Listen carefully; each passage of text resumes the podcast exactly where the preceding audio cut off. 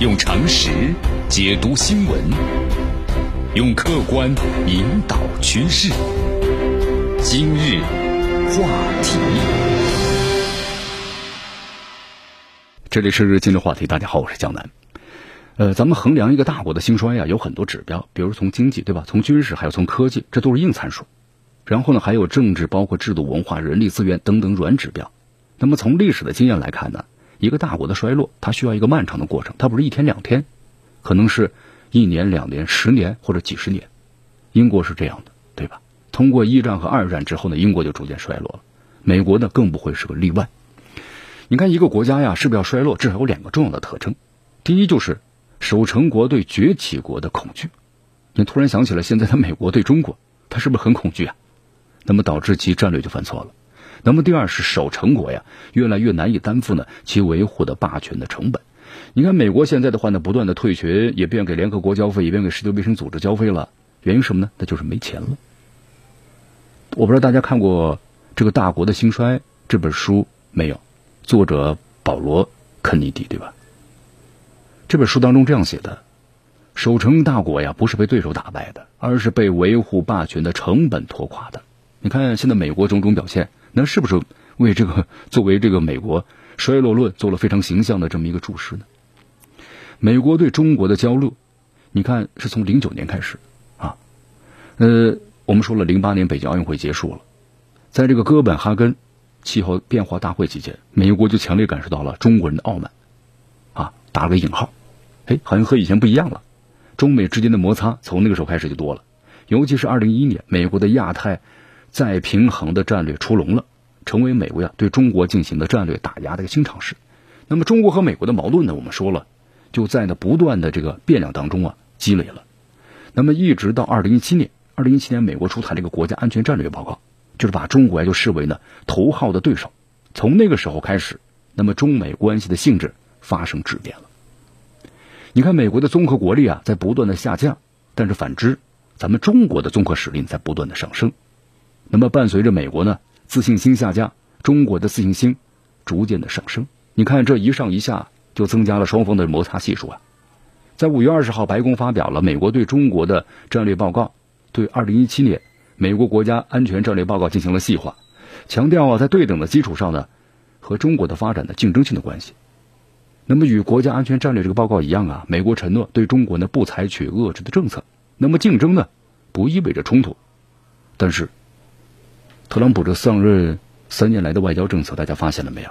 刚好是和这个战略报告呈相反的这么一个方向。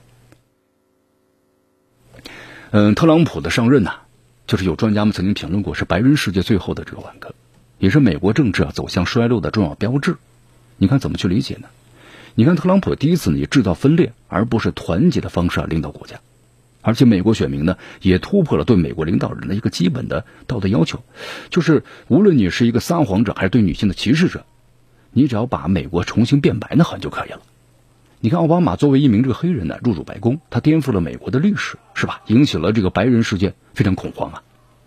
那么加剧了美国社会的分裂。咱们毫不夸夸张的可以这么说吧，奥巴马执政的八年，是白人至上主义啊最难熬的八年了。从奥巴马上任的第一天开始，你看共和党之内的自由主义者、保护主义者，包括右翼的很激进人士，就下决心让这位黑人总统的寸步难行。共和党当时兴起的吧新茶党运动，成为右翼的民粹主义的发泄不满的舞台，也是美国国家呢走向分裂的一个重要的力量。你看，美国的共和党啊，在这股力量的牵引之下，就完成了历史性的一个蜕变。那么特朗普呢，他就是披着共和党的外衣，成功的利用了民粹主义、种族主义和移民主义。那么获得了白人世界的坚定的支持。在这个奥巴马执政期间，就是美国发生了 N 多起的这个黑人的遭枪杀的事件。那么对于这个奥巴马来说，他很清楚，因为他是一位黑人总统，但是呢，他更是全美国人民的总统。所以说，在这个种族这个问题上啊，那必须是谨言慎行啊。那么结果怎么样呢？结果是美国的黑人呢对奥巴马特别失望，这个白人从骨子里啊，就对他还拥有本能的这么一个抗拒。就包括特朗普，你看抓住奥巴马的出生证的问题嘛，就紧追不放，那么表现出的就是白人至上主义者的一个思想的倾向。所以说，奥巴马当时的有一个奢望啊，就是团结全美人民。他在离开这个白宫的时候呢，不断警告，他说这个美国不能够退缩到那各自的族群当中去，这不是国家呢正确的发展方向。但你看特朗普上任之后啊，他是全盘否定了奥巴马的政策，连这个白宫的负责公共卫生协调事务的职位，对吧？所有的人员，就奥巴马时期的都被他给撤掉了。新冠疫情爆发之后啊，特朗普的这个做法呢，那是备受外界的指责。其实咱们先不说吧，特朗普对这次抗击疫情呢不利，对吧？对美国政治还有国际形象所造成的伤害，咱们就对这个美国呀，你看对咱们中国的华为赶尽杀绝的做法，已经是完全的背离了市场的。经济法则了，你看，我们说了，美国对华为，它是政府来对抗一个民间的企业呀，采取的是行政的直接干预。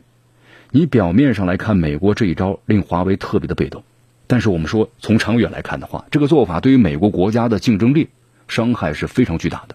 第一，我们说了，美国和中国的经济是你中有我，我中有你，你这么做的话，你就是杀敌一万，自损咬八千呐。要失去住中国庞大的市场，你看现在美国包括高通公司三分之二的收入来自于中国的，那你公司利润减少了，美国企业的研发资金必然受到影响。那么第二是向全世界拉响了警报，美国是一个非常不可靠的合作伙伴。你看美国是靠下三滥的手段，你赢得想要赢得五 G 市场，那这是一个超级大国所应有的做派吗？不是，这说明了美国自信心已经开始了崩塌的开始了。其实就这个科技实力而言的话呀，硅谷的大量的科创人员呢，他并不是土生土长的美国人。其实我们说了，美国之所以能够发展，你看呢，特别是外来的移民对他帮助非常大，特别是高科技的人才，是吧？你看美国在上个世纪三十年代，由于希特勒错误的反犹主义，一大批德国科学家当时呢远渡重洋，包括这个原子弹之父对吧，爱因斯坦等等，那么都来到了这美国。如今我们说了，信息技术那更迭是非常快的。美国拥有技术，你不可能锁在保险柜里头。你看，就像咱们这个华为公司 CEO 任正非不是谈到了吗？他如果美国愿意和我们合作的话，我们愿意坦诚相待，同时呢，要把这个专利技术和大家共同的分享，而不是呢锁在保险柜里头。你看，大家还记得以前的柯达公司吧？对吧？柯达公司的柯达的胶卷，那在全世界是绝对是排在第一位的。后来自己发明了数码相机，放在这个保险柜当中了，就害怕对它的这个胶卷产生影响。但结果最后怎么样呢？走向了破产。那么一个公司是这样，一个国家你能摆脱这样的科技发展逻辑吗？不能够的，相同的。那么就这个军事的同盟体系而言呢，美国为了维护它的霸权所带来的巨额军事费用，那是越来越大了，自己难以承担了，对不对？像以前在这个韩国、日本驻军的话，其实是不收费用的，对方给他提供这个地盘呃就可以了，那么费用自理。但是现在的话，你看，不仅是要对方付费用。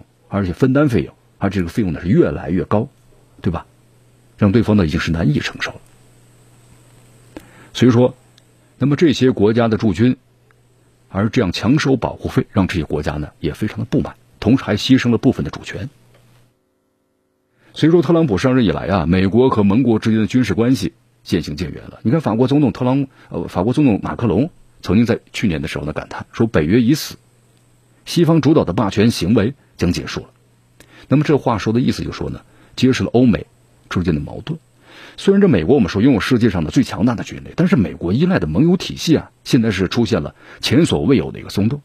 这呢，其实我们把它总结一下，就是美国走向衰落的一个证据啊。我们再来说一下这个经济方面。你看这个经济方面的话呢，美国的 GDP 总量呢，那呈上升的态势，是吧？现在是美国的这个经济虽然放缓，但是十年的平均增长率啊不到百分之二。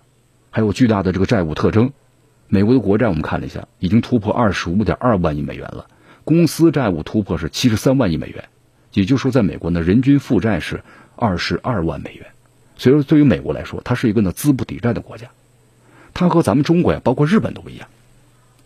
美国的这个债务呢，它是由国际机构持有的，就咱们换句话说啊，通俗一些，如果美元现在信誉出现问题了，那将是美国经济危机的总爆发。你看美国一些政客嘛。总是以中国隐瞒疫情为由，正在开展的对中国的滥诉法律行动啊，包括一些美国的参议员甚至提出了新冠病毒的这个什么问责法案，提议冻结中国在美国的资产，然后停止支持中国持有国债信息等等等等。他美国敢这么做吗？虽然这些人对吧要提出这些提出这样的一些想法和作为，但是美国根本不敢这么做。因为这种疯狂的想法呀，把美国国家信用呢推向了非常危险的边缘。如果美国敢这么做的话，那美国这个堕衰落呀，将会急速的进行。你看特朗普力推呢建立着墨西哥墙，对吧？有部分的选民支持他们，但这种行为其实本身就是封闭还有保守的象征。你看很多专家这么评论的，美国的衰相啊，处处有寻可忌的，是吧？只不过呢，美国有着强大的一个宣传工具。你看，在英语为主要的社会当中啊，这种声音被大大的弱化，或者是有意的掩盖了。那么历史呢，我们都说由重大的事件呢串起来的。换句话说，咱们现在正在经历的。重大事件呢，将将成为历史的节点和坐标。你看，本世纪以来，美国经历的三次大危机，无疑就是美国从巅峰走向衰落的一个催化剂。九幺幺事件的发生，它是美国霸权主义登峰造极的产物。反美主义者成了极端恐怖主义者，他们采用了很不对称的手段，对美国实施了一次突袭，对吧？敲掉了美国的两颗门牙，就世贸的双子双子塔。虽然有失脸面，但是没有伤到美国的筋骨。随后，美国就发动了。很轻率的阿富汗战争，包括伊拉克战争，让自己掉进了一个帝国的坟墓，是吧？那么，零八年的次贷危机是美国资本家呢贪婪无度的结果。金融是现代经济的血液啊，美国金融出了问题，就说明在美国，他患上了血液病。那么这次美国有很大的机会能够遏制住病毒在美国蔓延，但是美国两党的缠斗，对吧？弹劾案让总统分心了，年底的大选让特朗普一直呢不愿意面对这个疫情，认为呢民主党要夸大病毒的严重性，要打击我。特朗普用直觉代替了科学，再次把美国呢推向了深渊。所以说呢，这次我们看到了美国总指挥大脑确实出现了问题。本世纪啊，美国经历的三大危机呢，一次比一次严重，应对呢是一次比一次的差。呃，但是更差劲的是啊，特朗普用一个谎言呢，想掩盖另一个谎言，通过不断甩锅为自己的领导呢不利啊开脱。其实我们都知道啊，我们互联网呢有强大的记忆功能。谎言重复一千遍依然是谎言，但是现在在这个后真相时代呀，谎言重复一千次，在美国居然变成真理了，这好像颠覆了我们的传统认知啊！这个特朗普本人呢，就是这个理论的践行者。那么从这个意义上来说呀，美国不仅走上了衰落的不归路，也在这个堕落的泥沼当中啊，是越陷越深。用常识解读新闻。用客观引导趋势。今日话。